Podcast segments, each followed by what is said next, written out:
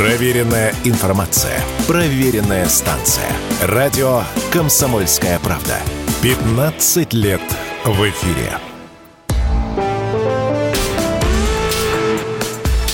По сути дела, Николай Стариков. Добрый вечер, дорогие друзья. Это я, Николай Стариков. Это программа «По сути дела». Я в студии в Москве. Мой уважаемый соведущий Владимир Варсобин сегодня в Ростове тоже в студии. На, на Дону, который, да. В Ростове, Здравствуйте. В Ростове-на-Дону, в замечательной студии «Комсомольской правды». И мы начинаем нашу программу. Дорогие друзья, сразу хотел напомнить телефон, куда вы можете отправлять ваши мнения и сообщения. Это плюс семь девять шесть семь двести ровно девяносто семь ноль два. Пишите, пожалуйста, мы обязательно прочитаем и возможно, в студии обсудим то, что вы говорите. Итак, Владимир, сегодня мы начинаем с освобождения Авдеевки. Это укрепрайон, с которого 10 лет 10 лет ВСУ обстреливали Донецк. И, конечно, взятие этого мощнейшего укрепрайона – это действительно огромная победа нашей армии, с чем мы наших мужественных бойцов, ну и самих себя тоже, конечно же, поздравляем. Вопрос, насколько безопаснее стало сегодня в Донецке? И, к сожалению, вчера мы собственно говоря, подводили определенные итоги освобождения Авдеевки, а уже сегодня ВСУ на этот вопрос дали ответ. И ответ, как всегда, кровавый. Сегодня Донецк подвергся обстрелу. Просто использовалась более дальнобойная артиллерия. Вот минометами теперь, насколько мы можем судить, до Донецка не достать. Но, тем не менее, все равно стреляли по Киевскому району, который, э, ну вот для тех, кто был в Донецке, это как раз тот район, который прилегает к аэропорту и дальше вот к тем населенным пунктам, которые сейчас наша армия освобождает. Так что в Донецке, да, стало безопаснее, но не стало безопасно.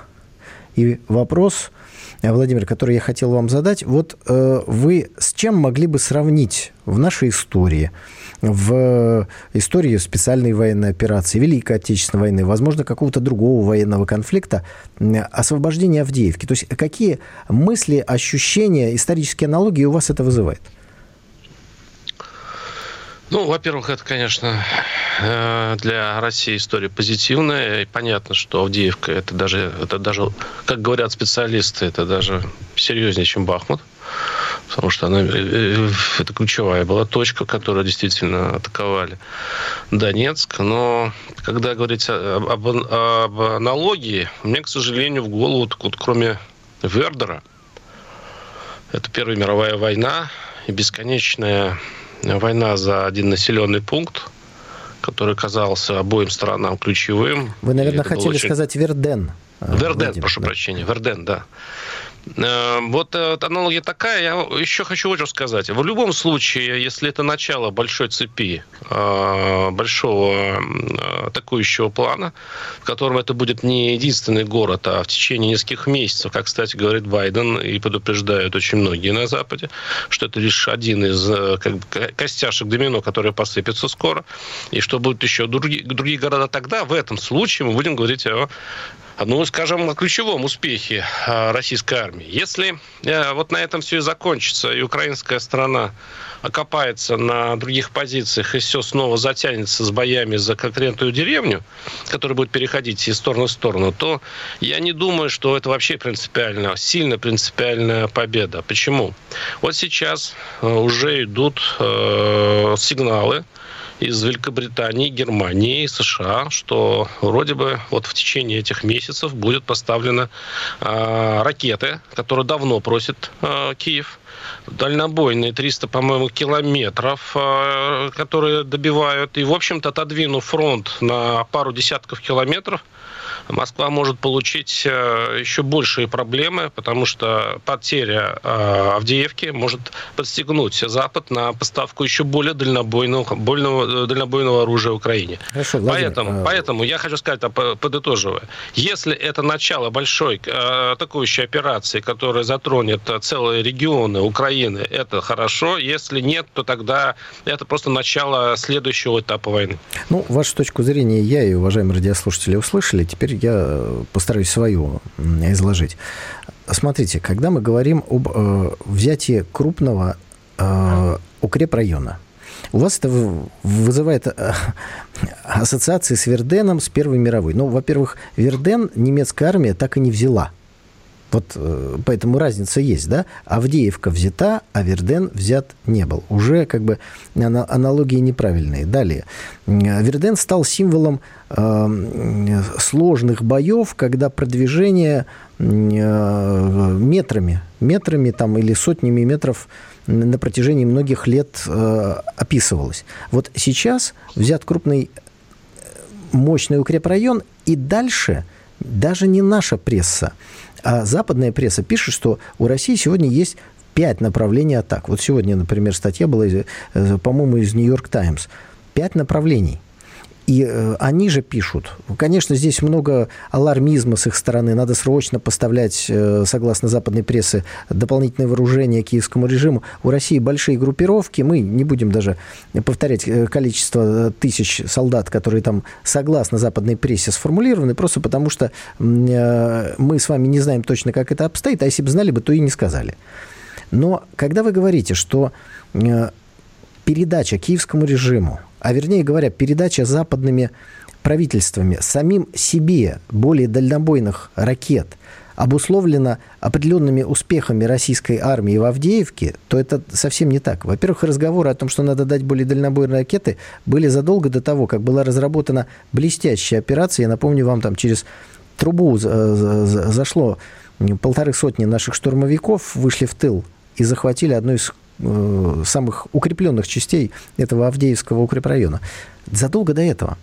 Вот сегодня, э, это тоже, мне кажется, очень важно, начальник главного оперативного управления Генерального штаба нашей армии, генерал-полковник Сергей Рудской, э, Рудской, сказал то, что мы с вами многократно обсуждали в эфире, что на стороне ВСУ воюют не только наемники и не столько наемники, а кадровые военнослужащие стран НАТО под видом наемников. Именно они стреляют из ракетных установок, они обслуживают ПВО, они участвуют в штурмовых действиях, то есть руководят штурмовыми подразделениями, являются неким ядром. И вот этим военнослужащим дальнобойные ракеты и передаются. Стрелять ими будут натовские офицеры, которые находятся на территории Украины. А что это меняет? Ну и хорошо, допустим. Что это меняет? А, а вот что.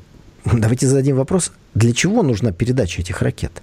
Этими ракетами будут стрелять не по Донецку. По нему, к сожалению, еще добивает дальнобойная артиллерия и система РСЗО. Поэтому Донецк еще не в безопасности.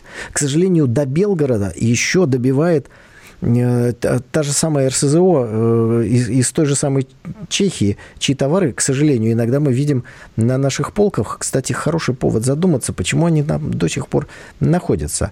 Этими ракетами попытаются терроризировать мирное население России. И, как всегда, переложить всю ответственность на Зеленского. Это не офицеры НАТО, это не страны НАТО, это вот Зеленский принял это решение. Но обратите внимание, как они плавно так съехали с темы о том, что вооружение, которое не предоставляют, можно, с их слов, использовать только э, для, а, а, значит, э, возвращения территории Украины. Помните, они же все время говорили, ну, по России, в их понимании, по России стрелять нельзя – но уже стреляют по Белгороду. И 300 километров – это размер, это плечо, которое позволит стрелять гораздо дальше, чем сегодня. То есть, по сути, перед нами передача инструментов террористического характера, а не Николай, военного. а вам не кажется, что а, уже распределены давно, расп... такая есть красная линия, она ни, никем не проговорена, ни, ни, никто не, не говорит, но она существует. А, между Западом и Москвой, что вот, вот э, мы застываем на этой линии, и фронт не меняется. В этом случае мы не будем поставлять вооружение. Такое, которое бы серьезно изменило ситуацию на фронте. В случае любых серьезных подвижек на фронте, не обижайтесь, будет и 300 километров, и 500 километров, и так далее.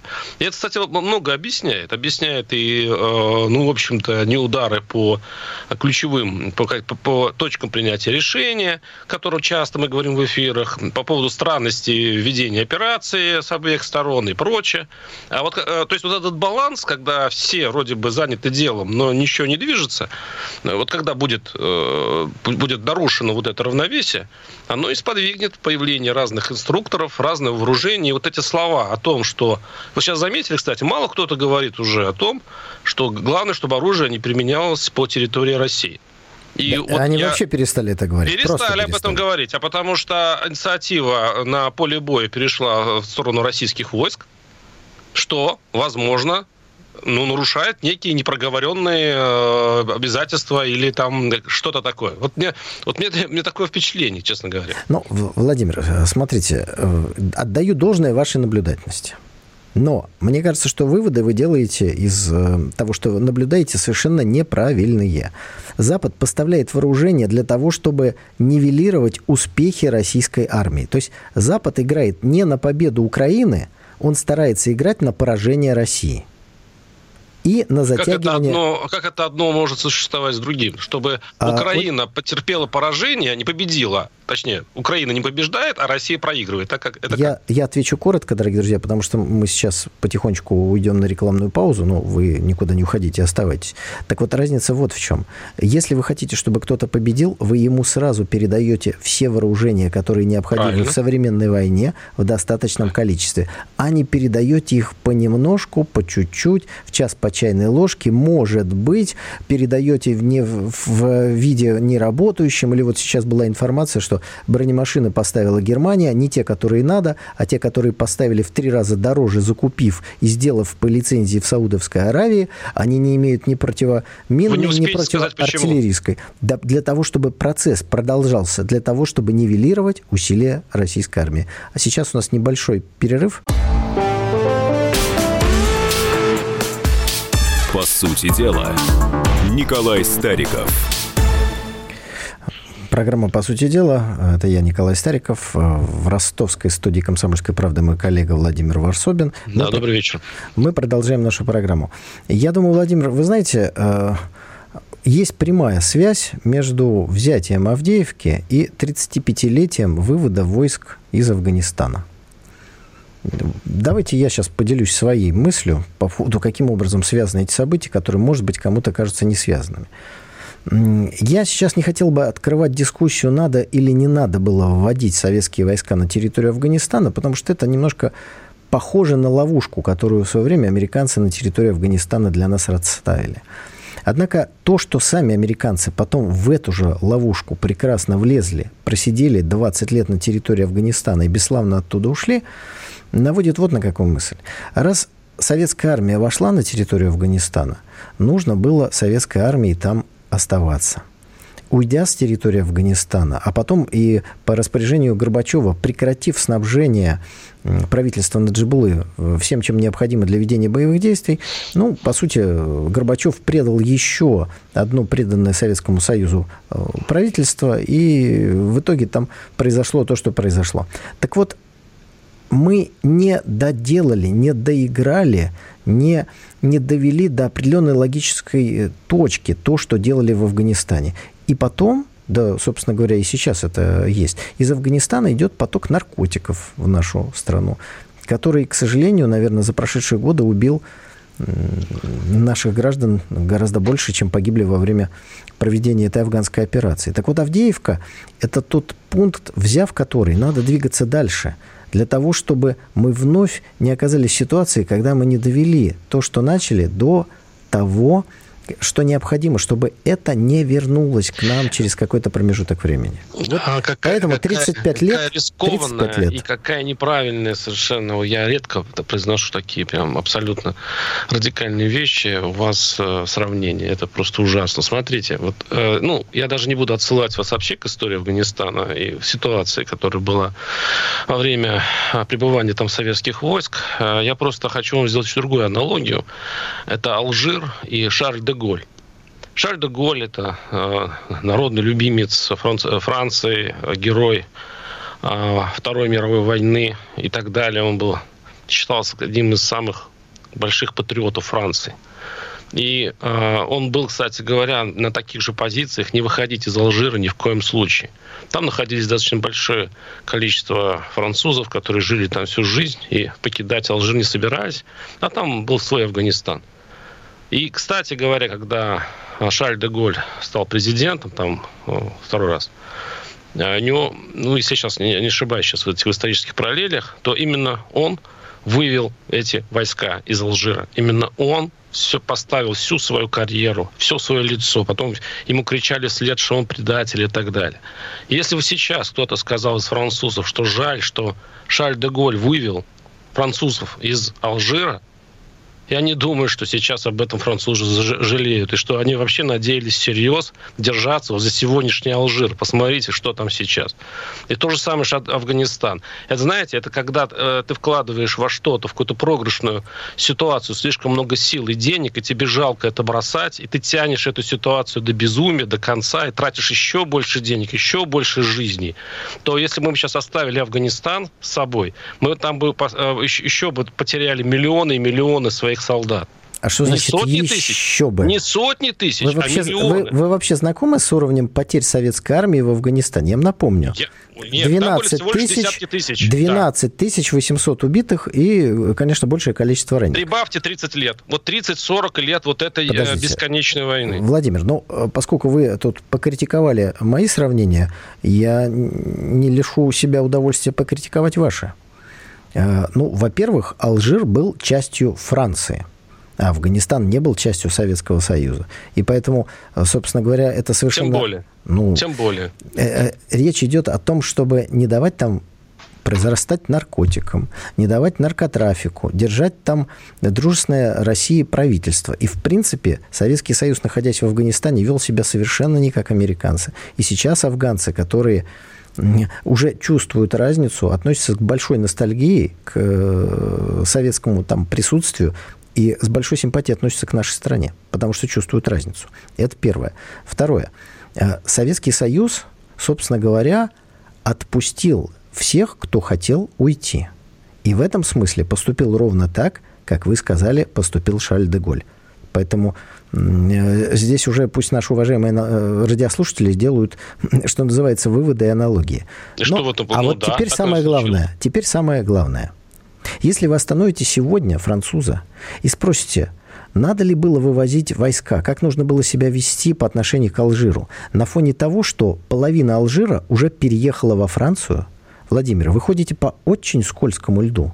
Возможно, большинство французов вам скажут, что они очень бы хотели... У вас есть социология? Вы знаете точные данные социологии по Франции? Не надо с козырей сразу заходить. Нет, я просто... Мы сейчас с вами и... рассуждаем. Мы сейчас с вами интересно. рассуждаем. Возможно, значительная часть французского общества очень бы хотела, чтобы алжирцы жили в Алжире, марокканцы жили в Марокко – и так далее и тому подобное. И для этого Франции нужно было просто развивать эту часть, тогдашнюю часть Франции.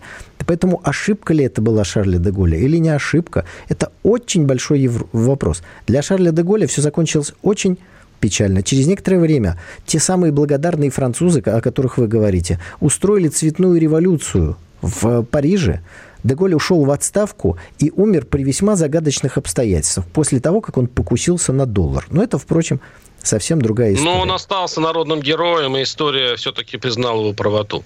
А цепляться, бесконечно цепляться за территории, цепляться за соседние государства, пытаясь их каким-то перевоспитать и сделать таким же. Ну, собственно, Америка этим тоже занималась, и, кстати, также бесславно. Повторять очередной Вьетнам. А, у нас, к сожалению, не так много людей, чтобы их тратить на то, чтобы а, пытаться перевоспитывать, э, тем более исламские страны.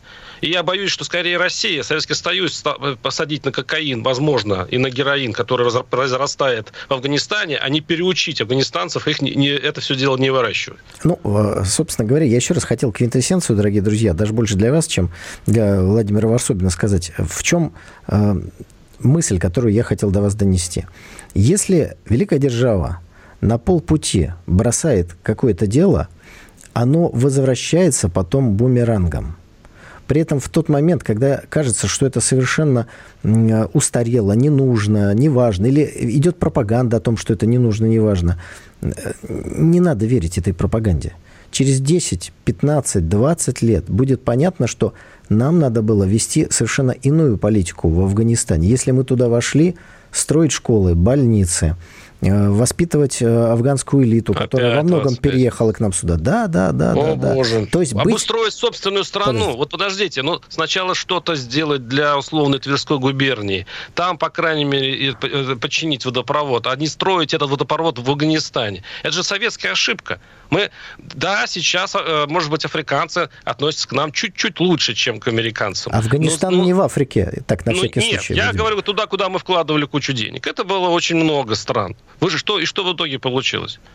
Ну, мне кажется, это вообще без... Мы каждый раз наступаем на те же грабли. Надо все-таки экономику сначала свою, когда она будет сильной, она будет уже серьезно сильной, на порядок сильнее, тогда еще чуть-чуть, и то э, в взаимовыгодных условиях, кстати, сейчас, кстати, ведется такая политика с, с, с африканцами, можно что-то там пожертвовать или, или какие-то инвестиции вносить. А ваша опять советская вот точка э, мировоззрения. Давайте мы их сейчас облагородим, настроим там больницы, они сейчас перевоспитаются, вернутся, перестанут сеять мак, и у нас будет все хорошо, и не будет там кто-то гибнуть, и у нас не будет э, проблем с экономикой. Но обычно все сыпется ну, буквально через 15-20 лет после начала такой работы. Дорогие друзья, вы сейчас слышали все либеральные штампы, которые высказывали в тот момент, когда наша страна предала, да, надо сказать именно так, предала ветеранов Афганистана, потому что тогда солдаты, которые оттуда пришли, им говорили, я тебя туда не посылал. Вот я хочу, чтобы никогда русские солдаты и офицеры не услышали в России таких слов. Чтобы никогда наша страна не предавала тех, кто честно выполнял свой воинский долг, проливал кровь, рисковал здоровьем. И я говорю сейчас даже не о нашей сегодняшней специальной во- военной операции, а вообще Уваж... Николай, уважение. скажите, пожалуйста, а вот сейчас государство вполне может это сделать. Она может сделать нормальную. Афганцы до сих пор получают очень мало денег. И, кстати говоря, и чеченцы тоже, имею в виду это те, кто воевал в Чечне. Пожалуйста, они получают там 3-5 тысяч. Прибавьте. Сделайте, пожалуйста, это усилие от государства. Сделайте им нормальное, человеческое, а, что, ну, чтобы они чувствовали гордость за то, что они делали. Значит, государство помнит об этом. Что ну, я с вами полностью согласен, безусловно. Давайте, давайте поддержим. Ну, а, только, а так мы благородны, мы сейчас ругаем там либералов и так далее. Все в ваших руках, Николай.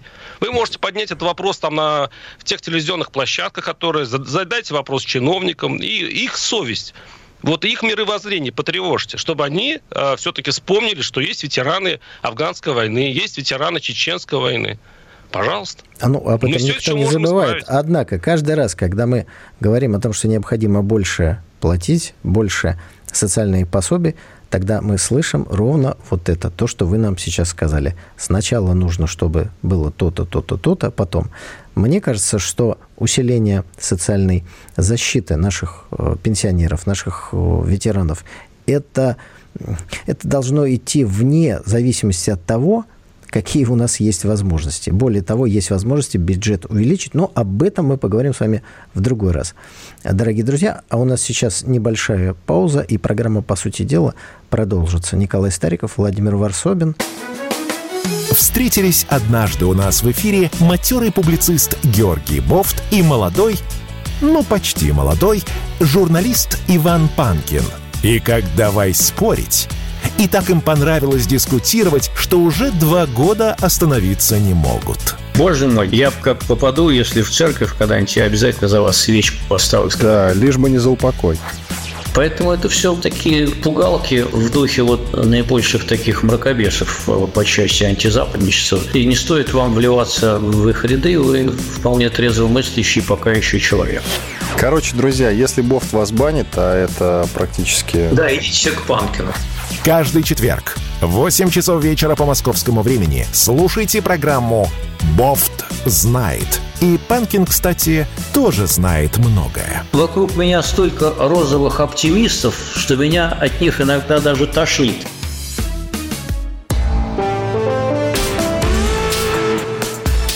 По сути дела, Николай Стариков – а мы продолжаем нашу программу. Меняем тему, Владимир. Дорогие друзья, сейчас предлагаю поговорить о провокациях. О провокациях удавшихся, э, неудавшихся, готовящихся. Ну, для этого, поверьте, есть много пищи для размышления. Начнем с того, что исполнилось 10 лет, как началась снайперская стрельба по боевикам Майдана и сотрудникам полиции. 20 февраля, 10 лет назад, в Киеве было убито 53 человека, из них 49 боевиков Майдана и 4 правоохранителя. Это было использовано как спусковой механизм, как стартовая точка э, уже, собственно говоря, государственного переворота в открытом э, виде. И тогда в этой стрельбе немедленно обвинили э, не только работников правопорядка тогдашней Украины, но и Россию. Власть была захвачена, прошло 10 лет, никаких приговоров, расследований так мы и не услышали. И вот сегодня на голубом глазу. Значит, глава департамента по делам Майдана, если такой, офиса генпрокурора Украины Алексей Донской, говорит следующие вещи, цитирую. «Если кто-то хотел бы услышать, что на Майдане были российские снайперы, сотрудники российских правоохранительных органов, то, таково, то такого нет». Это красивая версия, которая не основывается на реальных фактах. Убивали, совершали насильственные преступления именно украинские правоохранители. Конец цитаты. То есть часть правды рассказали. Россия никакого отношения к этому не имеет. Но вторую часть правды о том, что э, стрельбу этих снайперов организовали те, кто захватывал власть, что неизвестные снайперы это ну, такой механизм, который многократно, технология, которая многократно использовалась. Кстати, использовалась, например, в 93 году в Москве, когда с крыши американского посольства стреляли в спину десантникам, которые выдвигались к Белому дому. И об этом э, есть книги, воспоминания, и даже парламентская комиссия когда-то работала. Очень много таких моментов, где используется стрельба неизвестных снайперов. Например, в Иране э, идет демонстрация, стреляют в сердце девушки, которая случайно проходит мимо, и потом делают из нее жертву кровавого режима. Вот этой правды нам не рассказали, и я боюсь, что нынешний киевский режим просто не в состоянии эту правду озвучить, потому что он тогда просто э, разрушит весь фундамент, на котором он базируется. Иначе станет понятно, что Майдан это такой спектакль, а для того, чтобы этот спектакль двигался в нужное его организаторам русло, вызвали дополнительную команду снайперов, поубивали зрителей и участников этого страшного спектакля и совершили государственный переворот. Как вы оцениваете, Владимир, вот десятилетие и такое заявление украинских правоохранителей? Ну, тут в зависимости, кто с этим выступает. Вот вы не журналист, вы не следователь, вы политолог. Вот если бы я был где-нибудь сейчас, меня перенести в какую-нибудь, не знаю, европейскую столицу, и был бы какой-нибудь тот заряженный украинец, сидел бы вместо вас, у него была бы позиция прямо противоположная. Он бы сидел и утверждал, что это сделали, конечно, московские агенты, и, Но теперь ты уже вроде не должен так утверждать. Ну, ну подождите, давайте. И он начал бы мне говорить примерно то же самое, что ну только все наоборот. Ну, просто потому что вот он такой едино заряженный человек, он во все верит. Я бы тоже, конечно, у него бы спросил, как и у вас. У вас, может быть, есть какие-то факты, вы на что-то опираетесь? Ну, это вряд ли. То есть, конечно, это просто вот утренняя убежденность. И, конечно, ассоциации по всему миру. Он бы мне тоже нахватал разные, из, из разных стран что-то такое подозрительное и тоже непроверяемое. И это выдал, потому что это действительно бьет по мозгам слушателям. Это, в принципе, создает такую картинку. А я бы в этом смысле тоже сидел бы и сомневался. Ну, у меня есть несколько моментов, потому что я был в этот раз, в этот момент, в те дни, э, как раз в Киеве, когда был Майдан. Вот, я видел этих людей, которые теряли своих э, друзей и так далее. Я был несколько раз там, там я просто уже забываю потихонечку, как, что, какой из трагических дней какой, когда там что все горело и пылало, и умирали люди. А, летало все вокруг, и откуда летит, тоже непонятно. И то, что вот этот э, персонаж, о котором вы описали, э, причем он должен быть заряжен совершенно идеологически, потому что он представляет киевскую власть, утверждает, что российские э, значит, люди тут ни при чем, это вот официальное задум... лицо. Это официальное лицо. Вот хотя, а что, ему мешало? А, что, а что ему мешало в разгар, значит, столкновения с Россией, да, в общем-то, сказать, что во все виноваты россияне, и кто это проверит вообще? То есть, когда на войне, так на войне. Поэтому я вот что скажу. Я скажу, что а, вообще такой разговор профессиональный должны вестись с документами, с, а, с баллистическими экспертизами, с материалами уголовного дела. Вот эти вот все так серьезно, не по-детски. А так э, сказать, что ну, мы силы добра, а не силы зла, поэтому вот у них так, так и примерно бы сидели, там, условно говоря, в полиции нравов, там у них как это, исламской революции, да, когда вы сейчас привели этот э, пример. Владимир, не а, уходите а, в дебри. Не, ну, у нас я, еще я, две я, важные я, темы. Я вам скажу, что в этом случае, да, э, э, не найдете. Во время, как, как говорят генералы, да, во время войны первое, что умирает, это правда. Ну, Поэтому хорошо. Давайте, просто, давайте просто отложим этот разговор до более спокойных времен, когда у нас будет просто какая-то фактура на руках. Ну, э, я согласен с вами, что говорить по серьезным вопросам надо, имея факты в руках, и это действительно так. А, единственное, что я скажу, что, а, наверное, Генпрокуратура Украины выступает с таким, казалось бы, на сегодняшний день странным заявлением, что Россия не виновата, только потому, что а, конфликт с Россией находится в, э, так сказать, жесткой фазе, и они э, могут уже говорить все, что угодно. Он уже идет. Если бы они сделали такое заявление 10 лет назад, может быть, и конфликта бы не было. То есть уже можно теперь это делать. Но я сейчас хотел поговорить о той теме, по которой фактуры очень мало, но выводы э, уже делаются. Но сначала хотел предложить небольшую хронологию, для того, чтобы было понятно, что провокации иногда бывают очень долгими и между собой связанными, многоходовыми. Итак, в начале марта 2018 года, примерно за две недели до выборов президента Российской Федерации, 2018 год, в городе Солсбери э, отравлен господин Скрипаль и его дочь. Через, как говорится, час после этого события начинается невероятная, огромная информационная кампания по обвинению России, российских спецслужб и лично президента в том, что неким э, газом «Новичок» якобы отравлена эта чита Скрипалей. Эта кампания нарастает, никто ничего не слушает. Потом эти Скрипали исчезают. Кстати, граждане на России до сих пор никто не знает, где они находятся. Проходит два года – 20 августа 2020 года Алексей Навальный, который в России находится в списке террористов и экстремистов, а, летит в самолете, ему становится плохо. И на Западе начинается очень быстро кампания о том, что он отравлен якобы тем же самым новичком. И вот, смотрите, месяц остался до выборов президента Российской Федерации. И Алексей Навальный умирает в колонии. Что с ним случилось, до сих пор непонятно. И когда современные оппозиционеры, даже пресс-секретарь Навального, меня удивляет, какой может быть пресс-секретарь у человека, который скончался, требует выдать им тело немедленно. Для меня это очень странная история. Ведь если произошла смерть человека – Э, должны быть проведены все экспертизы. Это раз.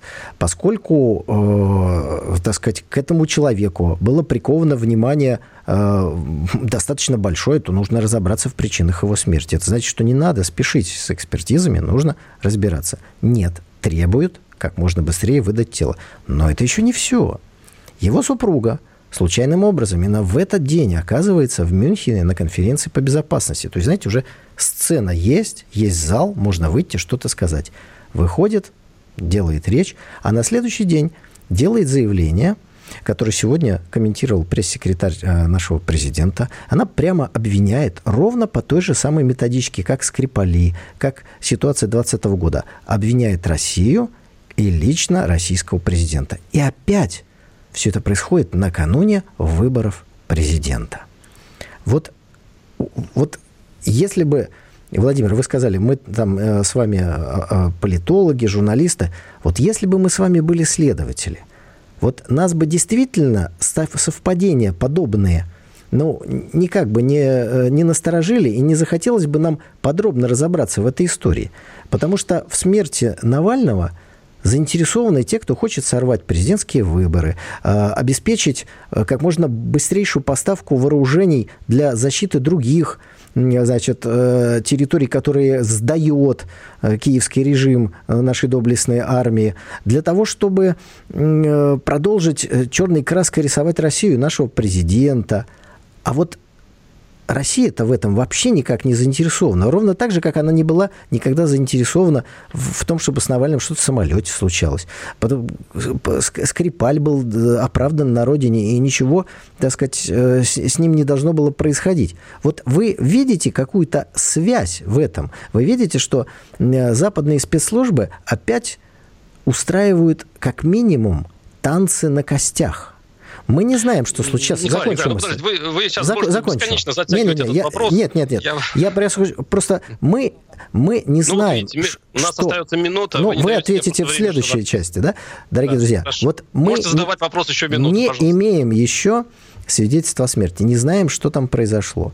Но Юлия Навальная уже выступает и говорит, я знаю, что произошло, я знаю, что это было убийство, я знаю, почему это произошло, но ведь это же очень похоже на провокацию, приуроченную президентской кампании. И ровно Николай, то же самое было в 2018 вопрос, году. А, а, подчеркну, начну с того, что на самом деле вот сейчас вы вольно или невольно участвуете в ней. И я вам объясню, почему. Потому что ваша логика выводит совершенно на другое. После вас небольшой очень, паузы очень странная, вы, вы выразите очень свою точку цепочку зрения. событий выдвинули, да. Я, я, я, и вот я заинтригую, конечно, наших слушателей, и я объясню, почему вы играете в этом случае на стороне тех, кто занимается этими интригами. Все программы радио Комсомольская правда вы можете найти на Яндекс Музыке. Ищите раздел вашей любимой передачи и подписывайтесь, чтобы не пропустить новый выпуск. Радио КП на Яндекс Музыке. Это удобно, просто и всегда интересно.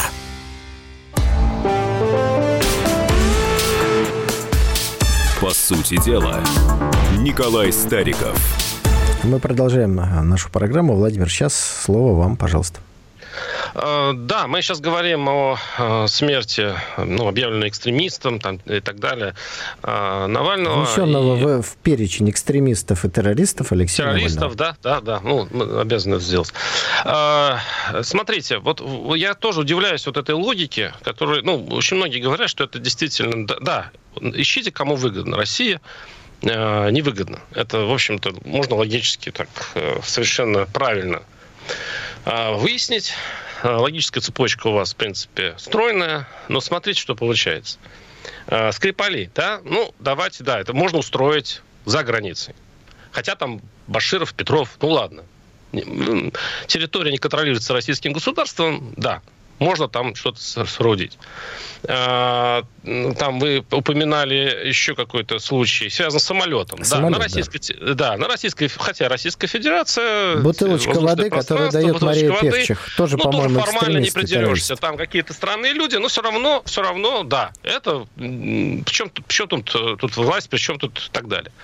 Но смотрите, то есть вы хотите сказать, что э, кто, э, Запад Э, специально отравил там, или убил Навального для того, чтобы это было прям ровно во время конференции, чтобы это было сделать, вы сказали, площадка и так далее, в самом охраняемом месте, в одном из самых охраняемых месте, где содержатся самые страшные преступники – в котором не, не было ни, ни одного случая побега, где все, все вешено камерами, что э, каждый человек проверен до последнего, там, не знаю, до дедушки, до прабабушки и вот в котором, в котором есть все службы э, находятся, тем более там, где находится Навальный, там еще десятикратная э, э охрана, десятикратные проверки и так далее.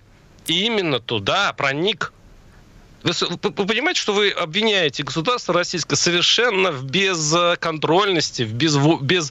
То есть, получается, у вас такой бардак, Владимир, Такой вы... бардак, что в этом случае у нас получается, что спокойно спецслужбы иностранного государства могут заниматься провокациями с человеком, самым охраняемым человеком, ну, кроме некоторых персон, в хорошем смысле, а в плохом, самом главном преступнике страны, они могут э, его судьбой вот так манипулировать, вот. чтобы сделать Россию плохо.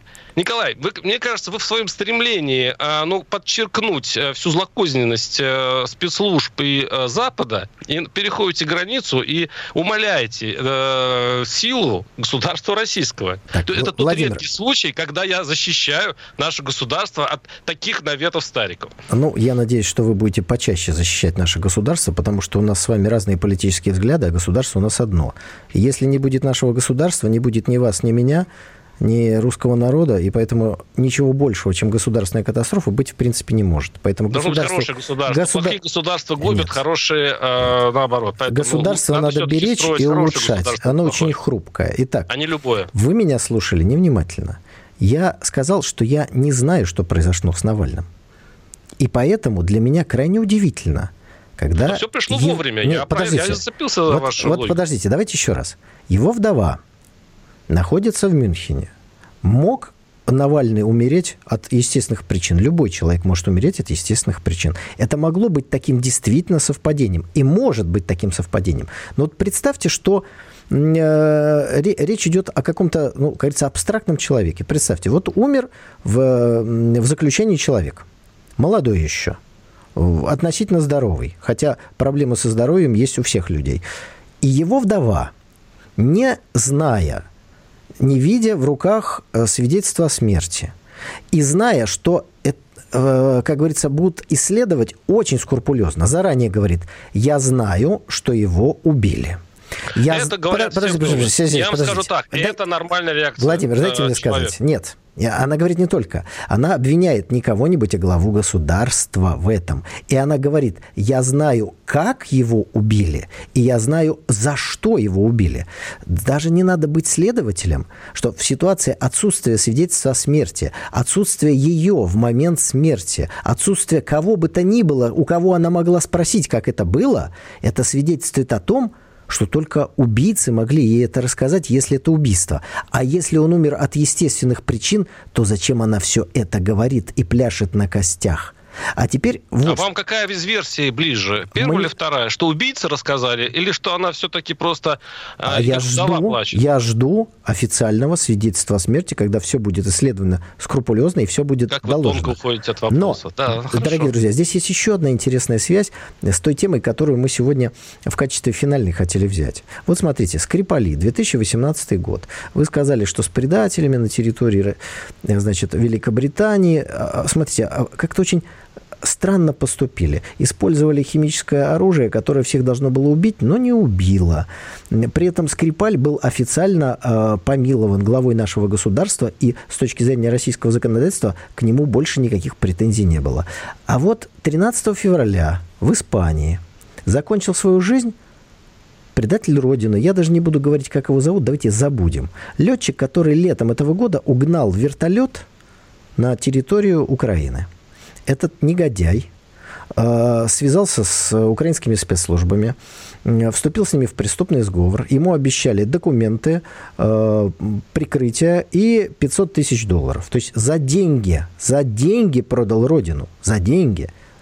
Э, после этого он из Курска вылетел в сторону Украины, сел в 20 километрах от нашей границы, а два члена экипажа, которые не знали, что он задумал, были убиты то ли им, то ли, как говорят, при попытке оказать сопротивление или уйти, потому что они увидели, что там появились э, украинские силы. И вот в городе, э, недалеко от города Аликанте испанского, это вот э, сопоставляйте с судьбой Скрипалей.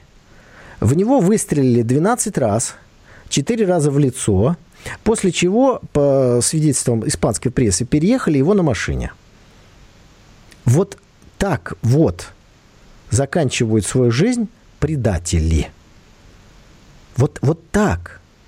Поэтому никто не будет предателя э, каким-то новичком травить.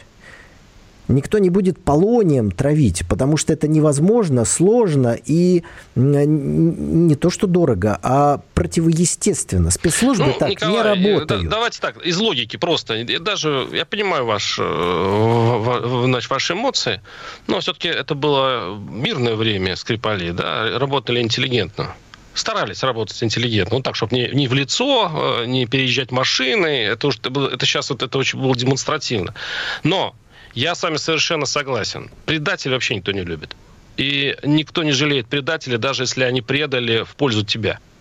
Все равно их не... Даже вот я не думаю, что украинцы особо его любили. Или, скажем так, особенно его почитали. И, и никакой жалости к ним даже украинцев не будет. И даже если, я скажу так, если бы даже представить себя обратно, то же самое. Так подождите. Любая, любой, любой предатель, который, э, тем более, стреляет в своих, Ну, это все. Это, Владимир, большому счету, вы это, это... это один из самых страшных человеческих грехов. Владимир, я хочу, чтобы вы эту ситуацию до конца докрутили-то. Ну, давайте вы, вы, так сказать, поморализировали, я с вами абсолютно согласен. Но мы не знаем, стрелял он или не стрелял. Он э, заслуживает этой участи вне зависимости от того, сам ли он стрелял в своих э, товарищей. Это важно. Или, это, это вообще важно. не важно. Или они были убиты, значит, украинцами, которые подбежали к, э, к вертолету. Ведь смотрите, вы сказали, предателей никто не любит. А Скрипаль, он что, не предатель?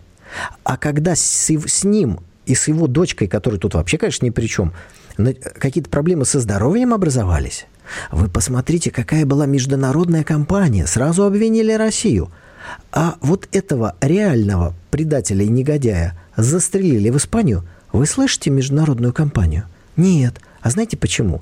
А потому что там никто заранее не устраивал провокацию и не мазал каким-то веществом, не готовил заранее пресс-релизов для прессы. Они к этому не готовы были, им наплевать на него. Они устраивали провокацию перед выборами президента с конкретной читой Скрипалей – под, под видом использования конкретного э, значит, вещества в Солсбери, где есть лаборатория по выработке Николай, этого знаю, вещества. Зачем вы это все Разницу говорите и к чему ведете? Ну, э, да, сентенция такая, что предателей никто не любит, и по большому счету ничего удивительного с тем, что с ними в итоге происходит. Это было всегда. Вот. вот, бежали, бежали из, из СССР. Да не о том вот, речь, Владимир, не да. о том речь. А то, что... Да, пожалуйста, о чем? Не о том ну, речь. Смотрите, сказать? Плохо стало Скрипалю. Через час все мировые э, таблоиды, все первые полосы, все телевидения и все политики. Виновата Россия. Человека застрелили, предателя, в э, Испании. Тишина. Вы разницу, видите? С точки зрения Запада Скрипаль предал Россию, и вот этот вертолетчик предал Россию. Где гневные первые полосы? Где осуждение со стороны Барреля э, и так далее и тому подобное? Где Николай, ну оно? Ну вы, слушайте, вы как будто вы там с, с, с Луны спустились. Вас не было три года здесь, мне кажется. Вы, вы понимаете, что это разные времена были. Сейчас, по большому счету, устранение. Это просто ДРГ сработало, подумали они. Ну, что, война идет.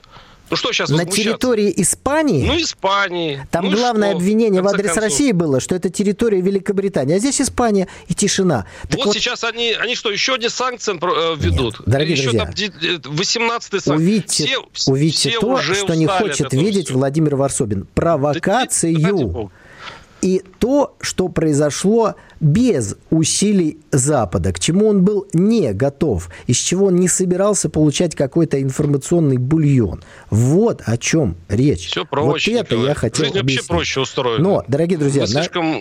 на этом наша программа подошла к концу. Мы с вами услышимся, э, увидимся через неделю. Надеюсь, что сегодня вы, э, так сказать, с нами Спасибо за те письма, которые вы нам написали, но мы просто не успели их прочитать.